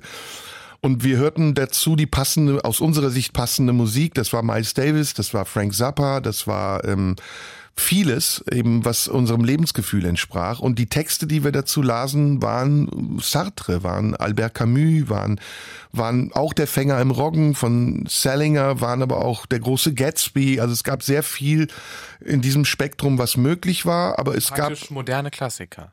Ja. Vergleichsweise modern, aber alles ab 20. Jahrhundert. Ja, na, ja, nicht nur. Also es gab auch andere Texte. Also ich, ich habe recht früh schon, ich weiß gar nicht warum, Boccaccios Decamerone gelesen und das hat mich sehr fasziniert und begeistert. Aber ich bin eher in dieser Verwegenheit dieser, ja, dieser Philosophen und, und Lebenswissenschaftler hängen geblieben, weil ich fand, dass diese, diese Autoren, aber auch diese Musiker alle etwas sehr Suchendes hatten, was meiner Suche entspricht entsprach. Also die, die Wildheit von Frank Zappa, der Anarchismus von Miles Davis oder die vielleicht sogar fast schon Gesetztheit von Jean-Paul Sartre oder der Pessimismus von Albert Camus. Das waren alles so, das waren kleine Elemente, die sich in mir wie zu einem Mosaik zusammentaten und meine fast schon äh, formlose Verfassung zu, zu einem Bild zusammenfügten, das dem entsprach, was ich von mir selbst dachte.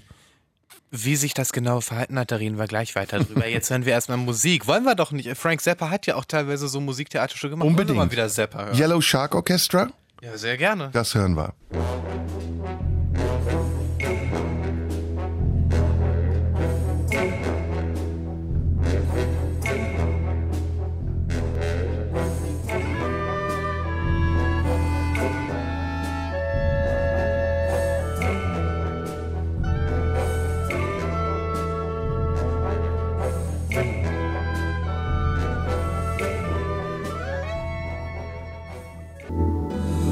Radio 1. Nur für Erwachsene.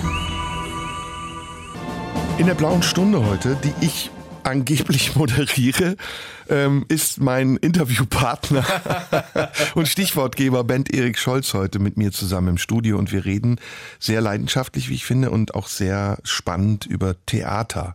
Ich wollte bei dem ansetzen, wo wir vor der Musik gerade eben stehen geblieben waren. Das fand ich einen enorm spannenden Aspekt, weil das auch etwas ist, was ich so ein bisschen bei mir selbst zu bemerken glaube. Dieses Suchen nach sich selbst in dem Werk, nicht nur der Literatur oder dem Theater, sondern diese Gesamtheit. Also wie setzt sich meine Persönlichkeit zusammen aus Dingen, die ich in der Musik finde und aus äh, Dingen, die ich in der Literatur finde. Und ähm, was, also ich, ich habe so ein bisschen auch die, den Gedanken, dass es dabei auch möglich ist, ziemlich auf Irrwege zu gelangen, oder? Ich glaube, man kann, man kann dann auch teilweise sich selbst suggerieren, etwas zu sein, was man gar nicht ist. man kann sich selbst überhöhen, man kann sich selbst berühren, man kann sich auch rühren an sich selbst. Mir fällt jetzt spontan ein Moment ein, äh, den ich zum Beispiel als einen der intensivsten Theatermomente der letzten Jahre erlebt habe. Ähm,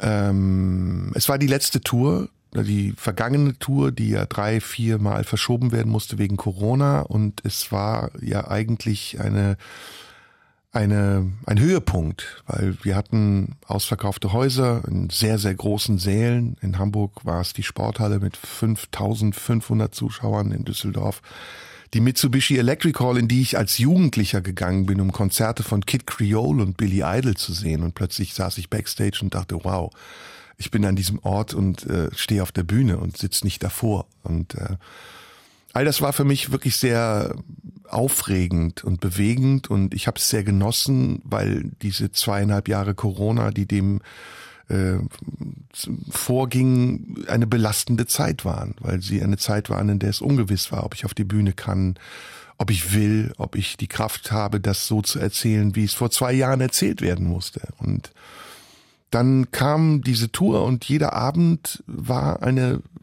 spirituelle Erfahrung, weil Menschen da saßen, die auf mich gewartet hatten und die sich auf mich gefreut haben und die treu geblieben sind und nicht gesagt haben, oh, es ist zu lang, wir möchten unser Geld zurück. Und ich empfand das als eine unglaubliche Anerkennung und ähm, habe gedacht, ich schulde diesen Menschen was und zwar Ehrlichkeit. Und ähm, die Vorstellung in Bonn in der Oper war dann eine Vorstellung, in der es mich, auch wenn ich es jetzt erzähle, wieder überkommt und überkam, irgendwas war da. Ich stand auf der Bühne, ich habe meinen, ich habe ja keinen Text, ich spreche ja frei und ich merkte, das, was ich dir eben erzählt habe, es fing an, mich zu rühren. Also ich merkte, etwas öffnet sich in mir, was sehr persönlich ist. Und ich habe darüber nicht nachgedacht. Im Moment des Affekts habe ich einfach meiner Intuition freien Lauf gegeben und habe gesagt, mach, tu, was du gerade willst, wonach dir ist. Und ähm, dann fing ein Monolog an, ziemlich gegen Ende des Stückes, in dem ich das erzählt habe, was ich dir gerade erzähle, nämlich, dass ich diese Kraft des Theaters und diese emotionale Energie, diese spirituelle Energie, dass ich die sehr vermisst habe und dass ich diese Menschlichkeit, die darin steckt, vor anderen zu stehen und sich preiszugeben und sich mit diesen Menschen zu verbinden, ihre Ängste zu spüren und die eigenen Ängste vielleicht weiterzugeben, dass ich diese Menschlichkeit als etwas ganz Wertvolles und Großartiges wie ein Gott erkannt habe. Und ähm, der Lichttechniker plötzlich hat das offensichtlich geahnt oder intuitiv gespürt. Plötzlich stand ich in einem Spot. Also alles war dunkel. Ich stand am Bühnenrand. Der Spot war auf mich gerichtet und durch meinen ganzen Körper bebte so ein Gefühl von, das ist richtig, das ist die Energie, die du gerade vermitteln willst, das ist das, was du am Theater so liebst, diese, diese wahnsinnige Übertragung von, von, ja, ist es Liebe? Ist es Leidenschaft? Ist es Wut? Ist es Verzweiflung? Ist es irgendetwas? Diese wahnsinnige, unfassbare, unsichtbare, aber enorm wirksame Kraft. Und ich bin da wirklich in Tränen ausgebrochen. Also ich habe wirklich geheult wie ein Schlosshund. Ich habe geweint und es war ein sehr schönes Weinen. Es war ein sehr verstandenes Weinen, weil ich gemerkt habe, dass die Menschen unglaublich bewegt auch waren, als sie es gesehen haben. Und ich merkte zugleich auch, wie es mich befriedigt und angestrengt hat zugleich. Also es hat wahnsinnig viel Energie gekostet. Ich bin danach in die Umkleide gegangen und ich weiß, ich musste mich konzentrieren, um mich zu verbeugen. Also es war so, ich bin abgegangen und ich war so gefangen in diesem emotionalen Spannungsmoment, dass ich fast vergessen habe, mich zu verbeugen. Und die Leute haben Standing Ovations geklatscht. Und erst als ich wieder zu mir kam und ich hörte diesen Applaus und den Jubel, dachte ich, ah, okay, ich, ich muss wieder auf die Bühne. Und es war ganz, ganz, ganz, ganz, ganz bewegend. Und ähm, das sind so die Dinge, die im Theater für mich ähm, das den Unterschied ausmachen. Also die, du hast eben über Musik gesprochen. Theater hat eine andere Kraft als Musik. The Musik ist eine, eine tiefe Emotion und Musik findet statt ohne den anderen auch. Du kannst heute äh, Bach, Mozart, äh, du kannst aber auch Avo Pärt hören und wenn Avo Pärt in dir anklingt, dann muss Avo Pärt dir nicht gegenüberstehen, damit es in dir klingt. Aber im Theater sitzt du dir gegenüber und erlebst es gemeinsam. Ich wollte noch mal äh, einen kleinen Schritt zurück davon gehen. Ich habe gemerkt, dass dich das gerade sehr bewegt hat, während du das erzählt hast. Ähm, worauf ich hinaus wollte, so auf, also du hast beschrieben, du, ihr habt euch praktisch in der Jugend auch gesucht in der Erfahrung der anderen, gesucht in der niedergeschriebenen oder irgendwie dargebotenen Erfahrung der anderen. Und dann hast du angefangen, Theater zu spielen und irgendwann kam die Improvisation. Ja. Wann? Und wie hast du dich darin gefunden? Äh, haben wir Zeit dafür? das ist die Frage. So, was sollen wir es im Ähm, nächsten Take machen? Es könnte knapp werden. Wollen wir mal wieder Musik? Mhm. Wir können Musik machen nur als ein kleiner Spoiler, also die Intuition, die, äh, die für mich eigentlich der Motor meiner gesamten, vielleicht sogar gesamten künstlerischen Arbeit ist. Die Intuition ist etwas, dem man Vertrauen lernen muss. Das ist nicht leicht. Das ist ähm, das größte Problem für den Künstler ist immer, sich zu vertrauen und dem, was er tut, zu vertrauen und den Menschen, die es dann wahrnehmen, auch zu vertrauen. Und diese Intuition habe ich lange in Schach gehalten und habe gesagt, wenn die ausbricht, dann äh, krieg ich sie nicht mehr eingefangen. Und dann verliere ich die Kontrolle und wenn ich die Kontrolle verliere, dann kann ich auch nicht mehr selbst beurteilen, sondern dann verurteilen mich andere vielleicht sogar. Aber irgendwann kam der Punkt, und das erzähle ich jetzt gleich nach der Musik, an dem die Intuition mich ja übermannt hat und ich gar keine andere Wahl hatte. Was hören wir denn jetzt als Musik? Gerade eben hatten wir Frank Zappa. Was könnten wir denn jetzt? Ich bin dran oder du? Äh, ich glaube, Frank Zappa hatte. Ich würde gerne Katharine Merling hören, die von mir sehr, sehr, sehr geschätzte und auch geliebte Sängerin, ähm, die ein wunderbares Edith Piaf-Programm hat. Und aus dem Programm könnten wir jetzt vielleicht Je ne regrette rien hören, was sie fast noch schöner singt, finde ich, als das Original. rien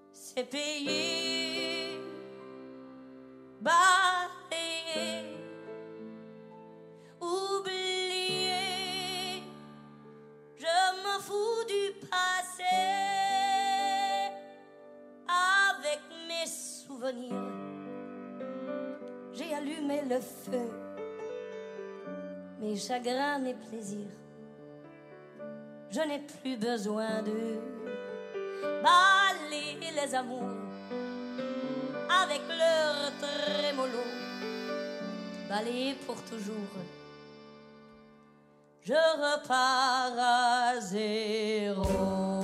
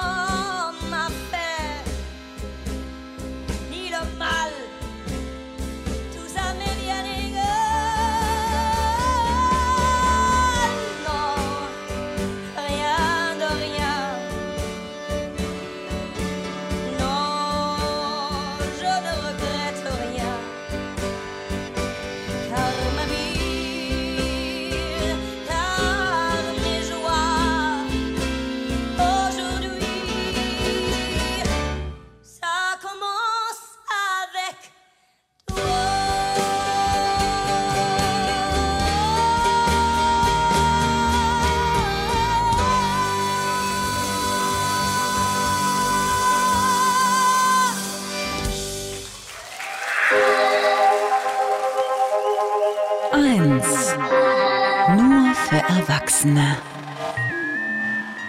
In der blauen Stunde heute geht's ab. Höhen und Tiefen. Es wird emotional.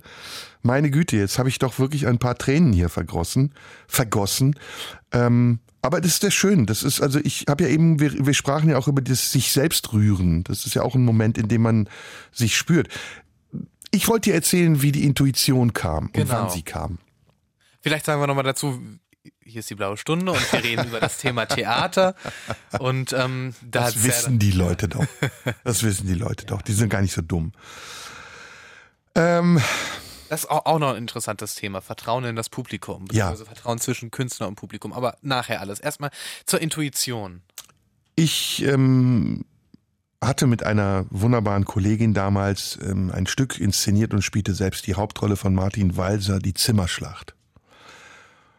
Und äh, in dieser Phase war war ich noch sehr aufgeregt, bevor ich auf die Bühne ging. Da war ich hatte ich Lampenfieber und es lag daran, dass ich eben so wie beschrieben meiner Intuition nicht vertraut habe und weil ich dachte, da ist ein Konstrukt und in diesem Konstrukt musst du möglichst gut funktionieren. Und wenn du auch nur einen Millimeter davon abweichst, dann wirst du versagen. Und dann werden die Menschen das sehen und dann gibt's ein Desaster. Und an diesem Abend, an dem wir gespielt haben, es war einer, ich glaube der zehnte, zwölfte, es war noch nicht mal die Premiere, da wurde mir schwarz vor Augen auf der Bühne. Ich war so aufgeregt, dass ich offensichtlich hyperventiliert hatte und plötzlich wurde mir schwarz auf der Bühne vor Augen, vor Augen auf der Bühne und ich bin musste mich hinsetzen und bin für einen Bruchteil von Sekunden ohnmächtig gewesen. Und meine Spielpartnerin war sehr aufgeregt und verunsichert, weil ich plötzlich nicht mehr reagierte und auch nicht mehr auf Stichworte reagierte. Und wir waren kurz davor abzubrechen, aber ich kam Gott sei Dank wieder zu mir, hatte aber vergessen, was ich da eigentlich tue. Also ich wusste nicht mehr, wo ich bin. Ich es war weg, Blackout. Und ich dachte, oh, hier sind Leute im Saal. Meine Kollegin steht vor mir, ich trage ein Kostüm. Pff, dann sage ich halt irgendwas. Und daraus entwickelte sich dann ein, ein Monolog, der schlüssig war und der auch in mir dann wieder die Erinnerung weckte an das, was ich eigentlich tun sollte und ein Zubringer wurde. Also ich sprach mich durch diesen freigesprochenen Monolog wieder zurück in meinen eigentlichen Text und es funktionierte. Also das ist ja schon so ein bisschen wie in der Musik, wenn man kurz irgendwie den Rhythmus verliert und sich dann wieder rein mit rein jazzt. Ja, ja, ja. In der Musik, im Sport, es gibt es überall. Also dieses ähm, das rezeptive Handeln ist äh, ja ein ganz wesentlicher Aspekt in, in sozialen Umgängen. Also das und Sport ist auch ein sozialer Umgang. Wenn jemand dir einen Ball zuspielt und du wirst aufgeregt, dann triffst du den Ball nicht. Aber hattest du denn Angst in diesem Moment, als du da gemerkt hast, hier sind Leute, ich bin hier auf einer Bühne und jetzt muss ich irgendwas machen? In dem Moment nicht, aber nachher war es traumatisch. Also nachher war es ganz schlimm, weil ich dachte, boah, das darf mir nie mehr wieder passieren. Würdest du sagen, dass es mutig ist, sich der Bühne auszusetzen? Ja, ja. Ich respektiere den Mut der Schauspieler, mit denen ich arbeite, sehr. Und nicht nur, weil sie sich auf die Bühne stellen, sondern weil sie sich auch mir stellen. Ja, das war gerade ähm, der Gedanke, den ich hatte. Ich glaube, wenn mir sowas passieren würde, wie das, was du beschrieben hast, und mir würde plötzlich schwarz vor Augen werden und ich hätte einen Blackout, ich würde komplett versteinern. Glaube ich. Ja, es ist so, ich komme auf das letzte Stück, was ich inszeniert habe, zu sprechen, da habe ich dir auch viel von erzählt. Äh, Mein Kampf von Georges Tabori an, an, am Theater in Konstanz. Ähm, ich hatte das, ich wollte eigentlich nicht inszenieren. Es war Zufall. Mein Freund Christoph Nix ist Intendant damals gewesen am, am Stadttheater in Konstanz und ich war zufällig dort und wir trafen uns in der Stadt und er sagte, Mensch, hey, was machst du? Und lass uns doch unbedingt zusammenarbeiten. Und ich war, ja, muss, er musste mich nicht überzeugen, aber ich war so ein bisschen überrollt und dachte, okay, hm, haha. Und dann wollten wir zunächst ähm, gegen die Wand inszenieren in der Fassung von Armin Petras, die aber irgendwie nicht funktionierte und dann haben wir es abgesagt und ein Jahr später kam Christoph wieder und sagte, Mensch, es soll jetzt blöd, dieses Projekt nicht doch durchzuziehen. Ich habe eine andere Idee. Mach doch meinen Kampf von Georges Tabori. Du hast doch sowieso Hitler gelesen. Das ist dein Metier. Mach es doch einfach. Und dann habe ich gesagt, boah, echt, das ist super. Mache ich. Habe ich Bock drauf. Und es ist so, man muss das dazu sagen, Theaterleute sind sehr elitär. Und es ist so, wenn du einmal in der Bundesliga gespielt hast, dann gehst du nicht in die vierte Liga. Und ich war in Bochum, ich war in Bremen, in Ober, also es waren Schauspielhäuser, die zur obersten Riege der Schauspielhäuser Deutschlands gehören. Und eine innere Stimme sagte mir, ey, nach Konstanz, das ist jetzt aber ein Abstieg. Also entweder du musst da richtig was hinlegen oder du musst dich mit dem Vorwurf konfrontieren lassen, dass du, ja, abgestiegen bist, um in der Fußballterminologie zu bleiben. Also Theaterleute und auch ich sind sehr elitär, muss man sagen. Aber das war mir egal. Ich wollte inszenieren und dieses Theater ist ein wunderschönes Theater. Diese Stadt ist eine wunderschöne Stadt, die ich wirklich innig liebe und die Menschen dort und die Menschen am Theater, die waren mir wichtig und deswegen haben wir gesagt, wir machen das. Und ähm, ich habe auch keine Ansprüche gestellt. Ich habe nicht gesagt, ich will den Schauspieler oder diesen Schauspieler. Ich habe auch keine Castings gemacht, sondern ich habe gesagt, pass auf, wenn ich das mache, stellt mir eine Truppe von Leuten zusammen. Ich will die nicht kennen. Ich möchte, es müssen auch keine Profis sein, es können Laien sein, ist mir scheißegal. Ich will mit den Leuten arbeiten. Ich hatte richtig Bock darauf, weil ich hatte eine Vision. Sag mir, wenn ich zu lange erzähle, dann. Nee, nee, alles gut, alles ich hatte eine Vision und meine Vision war, Georges Taboris Mein Kampf, welches ja die frühen Jahre Hitlers beschreibt und erzählt, dass Hitler eigentlich in einem Männerasyl gewohnt hat in Wien, zusammen mit ähm, einem Juden namens Schlomo, dass diese frühen Jahre die prägenden Jahre Hitlers waren und eigentlich der Hitler, der damals noch in seiner Rohfassung war, aus dieser Zeit entstanden ist. Und meine Idee war, wenn das heute passieren würde, aus welchen Elementen würde sich der neue Hitler zusammensetzen? Und meine Antwort war, aus ganz vielen unterschiedlichen Elementen, nämlich aus den politischen Elementen, die ihn beeinflussen, aus den gesellschaftlichen Elementen, die ihn beeinflussen, aus den persönlichen Dingen, die er mitbringt, um sich beeinflussen zu lassen, und aus dem Schicksal. Und Peter, ähm, mit dem ich das gemacht habe, mit dem ich inszeniert habe, ähm, war die Hauptrolle, mein Freund Peter, der ähm, Hitler spielen sollte und Peter ist blond. Ja, und hat mit Hitler Ja, nichts ich zu glaube, tun. ich habe ihn doch sogar kennengelernt. Du hast ihn ne? kennengelernt, ist wunderbar. Peter Postniak, äh, wunderbarer Schauspieler, wunderbarer Mensch. Ich, ich muss das jetzt mal sagen, es klingt kitschig, aber ich liebe meine Schauspieler immer. Bin immer verliebt in die Schauspieler, mit denen ich arbeite. Und Peter hat ein wunderbares Wesen und ist ein toller Erzähler, ist ein körperlicher Mensch, hat richtig Muskeln, ist, ist ein, ein Kerl einfach. Und dann soll er diesen Hänfling spielen. Dann soll er Hitler spielen. Und, und ich wusste, oh Peter, er tat mir so leid, weil ich wusste, es wird für ihn eine harte Arbeit werden. Und in dieser Inszenierung war Hitler nicht nur ein hinterhältiges Arschloch, weil er allen Leuten, mit denen er zusammengespielt hat, Dinge geklaut hat.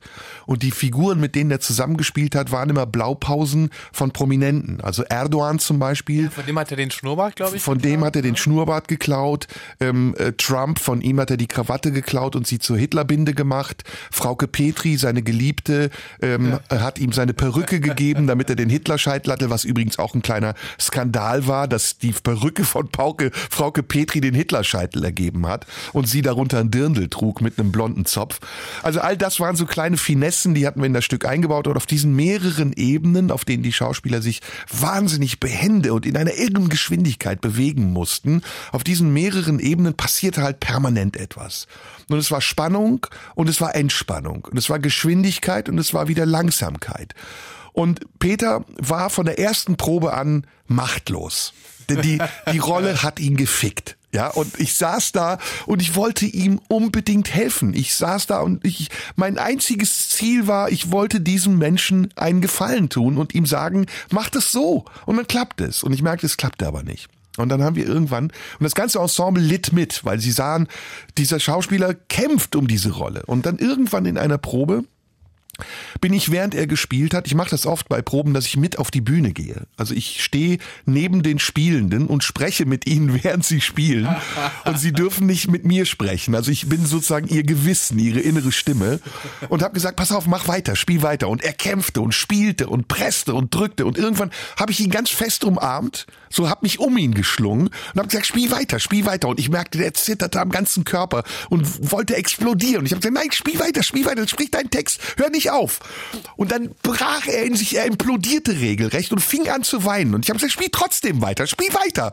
Und er spielte weiter und spielte weiter und irgendwann gab es einen kompletten Kollaps. Ja, er brach zusammen, lag auf dem Boden, ich kann das nicht mehr. Und jammerte, es ging nicht weiter. Und ich habe gesagt, jetzt warte ab, du wirst sehen, morgen wird ein neues Leben beginnen, weil das Ding, der Teufel ist raus. Der ist raus. Ich weiß, der ist raus. Ja. Und ab der nächsten Probe war Peter der King. Ja, der hatte Hitler in der Hosentasche. Der konnte mit Hitler alles. Der konnte mit Hitler tanzen. Der konnte mit Hitler sprechen. Der konnte mit Hitler weinen. Der konnte mit Hitler sexuell sein. Der hatte den gefressen. Und das war zum Beispiel etwas, deswegen erzähle ich dir von Konstanz, das war wunderbar. Das hat große Freude gemacht. Und es war ja in Konstanz, ich weiß nicht, ob du dich erinnerst, eine sehr skandalöse Inszenierung, weil wir gesagt haben, wer eine Hakenkreuzbinde trägt, die wir am Eingang ausgeben, bekommt freien Eintritt. Und wer einen, äh, einen Judenstern trägt, der muss es normal bezahlen. Und das wurde in der gesamten Weltpresse besprochen. Und es war aber eine tolle Idee, weil tatsächlich pro Vorstellung ungefähr ein Drittel der Zuschauer eine Hakenkreuzbinde sich an den Arm geklebt haben. Wovon sie aber nichts wussten, war, dass das Hakenkreuz fluoreszierend war. Und in der letzten Szene des Stückes Blaulicht angeht und du genau siehst, wer diese Hakenkreuzbinde trägt. Also auch wir haben die Zuschauer ein bisschen gefickt. Und deswegen, das ist mir in toller Erinnerung geblieben. Und ich weiß gar nicht, warum ich diese Geschichte erzählt habe. Ich wollte sie dir erzählen, einfach auch nochmal um die Faszination von Theaterarbeit dir ein bisschen näher zu bringen. So, jetzt müssen wir aber wirklich langsam mal wieder Musik hören. Und dann geht's auch schon in den letzten Take, mein lieber Herr. Wir kommen hier echt, äh, Was hören wir? Du bist dran oder wer ist dran? Du ich bist bin dran, ja, ich bin mal dran. Wir hören jetzt auch einen Song, das tatsächlich einem Theaterstück entstammt.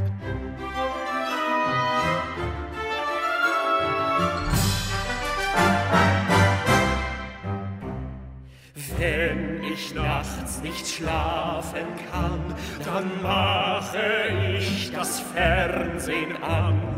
Manchmal werd ich dann ganz schwach, dann ist er da und ist schon wach. Er schaut mich an mit sanften Augen, die mich in den Bildschirm saugen. Er weiß so viel und ist so schlau. In der Frühausgabe der Tagesschau. In der blauen Stunde heute sprechen wir noch ein paar Minuten über Theater. Ja. Und zwar, ähm, pass Direkt auf. rein. Ja, weil Tempo, ähm, Tempo, Tempo. ich will mit dir über was reden. Ja, bitte. Ich habe mich jetzt gerade vor fünf Minuten entschlossen, ich will jetzt doch Schauspieler werden. Nein. Warum nicht? Oh, tu dir das nicht an, Bent. Bleib hier, mach das, äh, mach eine Mischung, spiel irgendwann mal in einem Film mit, aber werd nicht Schauspieler. Ja, aber wie, äh, äh, wieso nicht? Was, würde, woran würde ich scheitern? An deiner Sensibilität. Muss man, muss man nicht? Ich dachte, man muss sensibel sein. Nicht so wie du. Bin ich zu sensibel oder falsch sensibel? Nee, du bist genau richtig sensibel. Die Schauspieler, die ich kenne, sind manchmal falsch sensibel. sie sind eigentlich unsensible Arschlöcher. In der Regel und sie werden dann zu Menschen, wenn sie arbeiten, wenn sie mit mir arbeiten. Also bist du auch so eine Art Sozialarbeiter? Naja, ich bin vieles, wenn ich Regie mache, wir reden ja jetzt über die Regie, dann bin ich schon Tyrann, dann bin ich schon Egomane, dann bin ich schon Dampfwalze, dann bin ich aber auch Psychotherapeut und Liebhaber. Dann bin ich auch ähm, polyamorös. Also es ist alles. Wenn du Regie machst, bist du ja, bist du an einer Position, an der du sehr viel Macht und Verantwortung hast und das kannst du auch in Gewalt umkehren und du musst es nicht. Ich mach's ungerne, ich mach's selten. Manchmal geht's aber auch nicht anders. Also manchmal hast du da wirklich mit Leuten zu tun, die sich auch innerlich verweigern oder die einfach äh, so tun, als ob und das hasse ich. Also wenn jemand mir was vorspielt, ja, selbst wenn er Schauspieler ist, dann werde ich wütend. Okay. Aber wenn ich jetzt unbedingt will, Dann musst du es probieren und damit leben, dass du viele Frustrationen erleben wirst. wie probiert man das? man bildet sich erstmal ein, dass man Talent hat und dann geht man an eine Schauspielschule. Im besten Falle macht man eine Prüfung und besteht sie. Dann kommt man in einen Käfig mit vielen, vielen anderen Idioten, die gegen einen arbeiten. Und am Ende kommt es drauf an, ob man das überlebt ohne Blessuren. Hast du es ohne Blessuren überlebt? Nein. Was sind die Blessuren? Oh, viele Vergewaltigungen, viele Misshandlungen, viele Verletzungen, viele, viel Trauer, viele Momente von Verzweiflung, von Ignoranz, von Verrat, von Illoyalität, von, naja, es ist alles drin, alles drin. Hast du je in Betracht gezogen, aufzugeben? Ja, ja, Wann? jetzt. ja, es ist, dieses Jetzt ist ein langgezogenes Jetzt, aber ja. Ich bin, das ist, ich möchte mich nicht überhöhen. Ich bin eine geschundene Seele. Das ist so.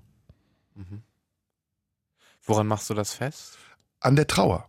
An der Trauer, die ich habe, an der, an der tiefen Trauer, die ich mittlerweile habe und die von dieser kindlichen Freude, die ich am Anfang hatte, sich entfernt hat.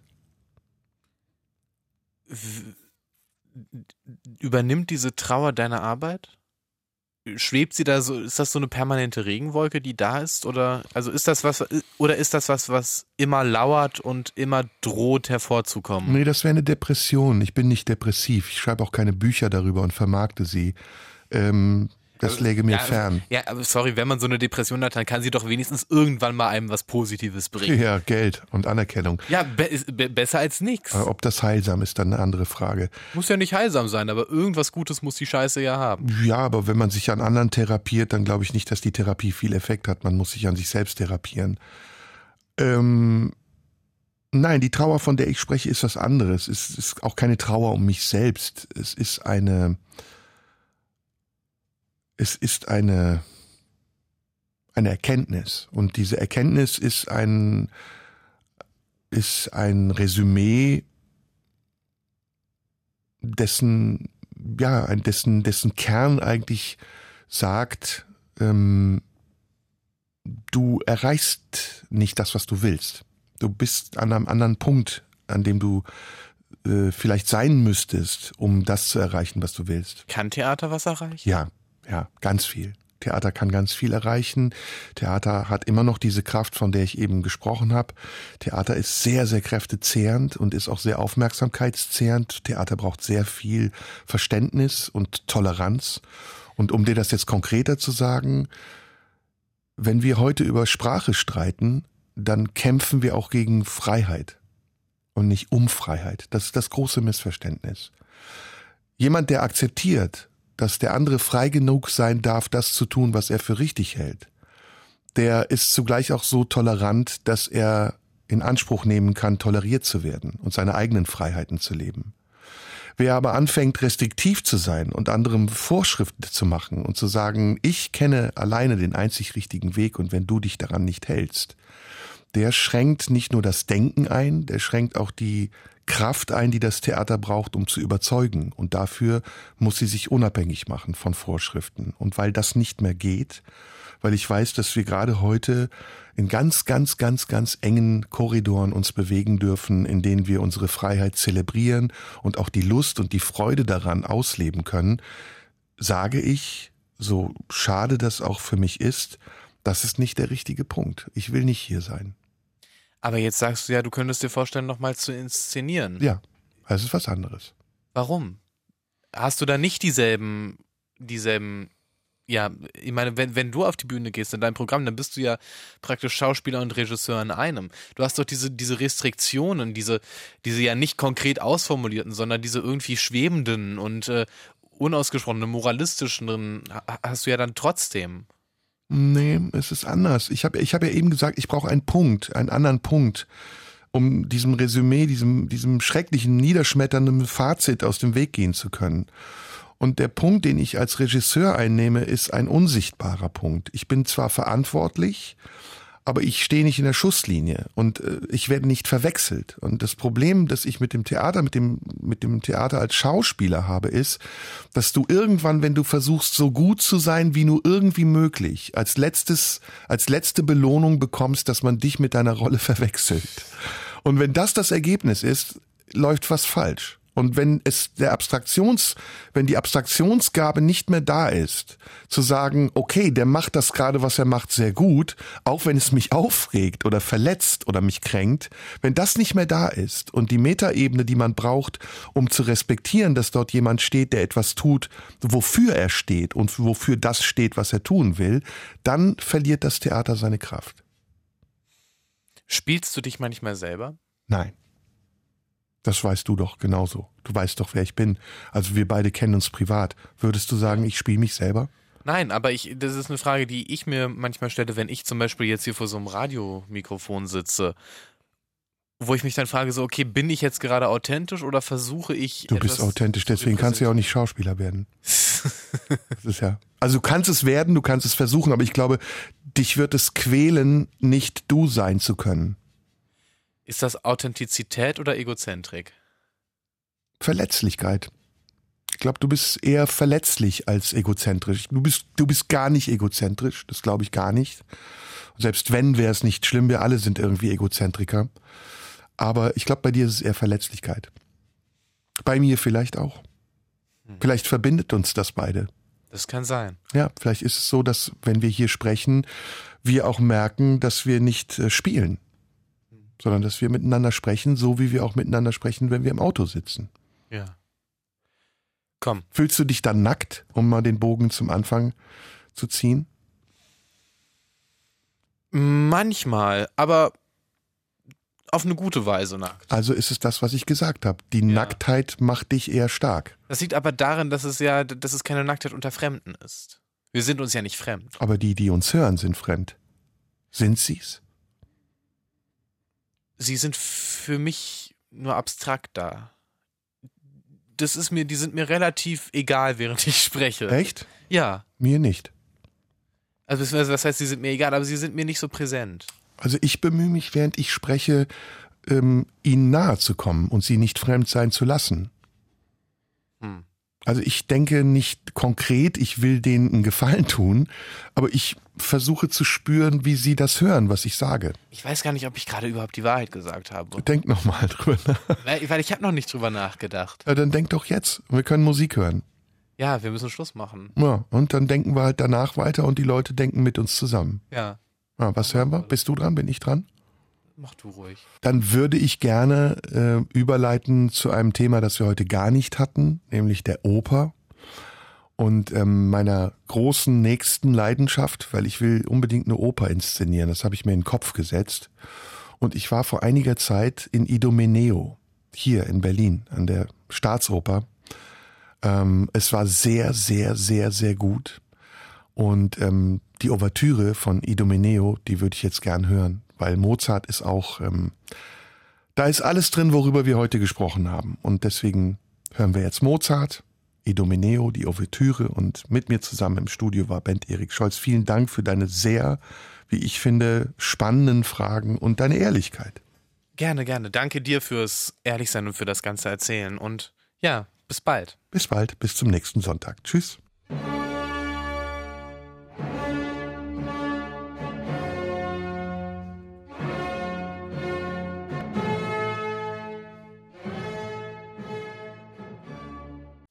Radio 1. Die blaue Stunde. Mit Serdar Somunju.